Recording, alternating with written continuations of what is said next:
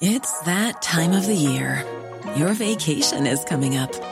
You can already hear the beach waves, feel the warm breeze, relax, and think about work. You really, really want it all to work out while you're away. Monday.com gives you and the team that peace of mind. When all work is on one platform and everyone's in sync, things just flow. Wherever you are, tap the banner to go to Monday.com.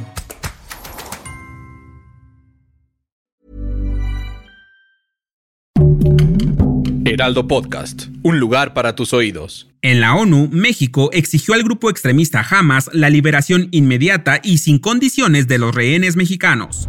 Esto es Primera Plana de El Heraldo de México.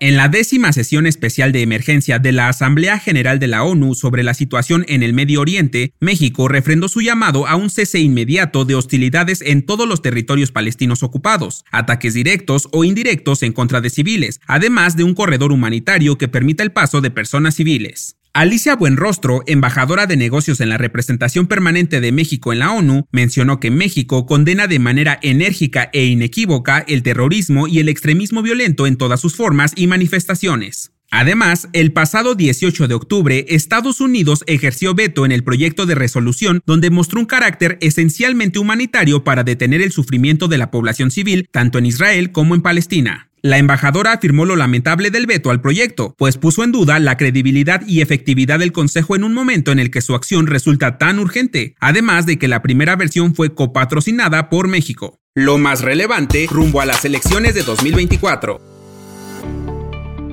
El secretario de Hacienda y Crédito Público, Rogelio Ramírez de la O, informó que se invertirán 61.312.7 millones de pesos en apoyo a la población de Acapulco y la costa de Guerrero, tras el paso del huracán Otis. En los casos de vivienda, tanto el Infonavit como el FOBISTE y el IMSS prorrogarán por 6 meses los pagos de los créditos hipotecarios, lo que significa dejar de cobrar poco más de 9,000 millones de pesos. También se anunció que no se pagará el servicio de luz de octubre 2023 a enero 2024 y se otorgará una canasta básica semanal para 250,000 familias durante 3 meses. Además, el presidente Andrés Manuel López Obrador detalló que el gobierno federal destinará 10,000 millones de pesos del presupuesto público para abastecimiento y mejora en líneas de distribución de agua, drenaje, arreglo de calles, alumbrado público, hospitales, escuelas y los 2 aeropuertos. Si quieres estar bien informado sobre las elecciones del próximo año, no te pierdas la cobertura Ruta 2024 a través de todas las plataformas de El Heraldo de México. Escríbenos en los comentarios qué te parece este episodio.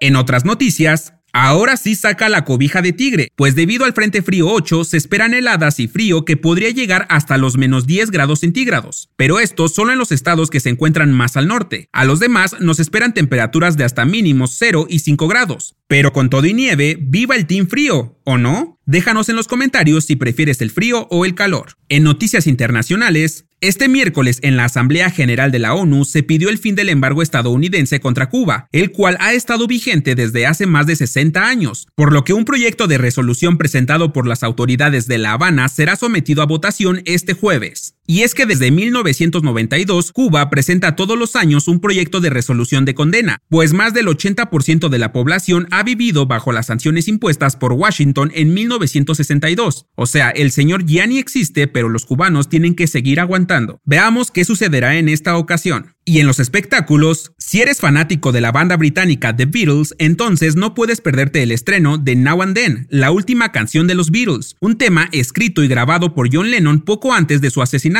Desafortunadamente, esta canción no pudo ver la luz en su época debido a que era bastante complicado limpiar el ruido que representaba la cinta original. Actualmente, gracias a la inteligencia artificial, esto ha sido posible y ya puedes escucharla. Además, en YouTube se encuentra un corto documental con el mismo nombre. Dura 13 minutos y cuenta con imágenes y comentarios exclusivos de Paul, Ringo, George, Sean Ono Lennon y Peter Jackson, quienes revelarán algunos secretos. El dato que cambiará tu día.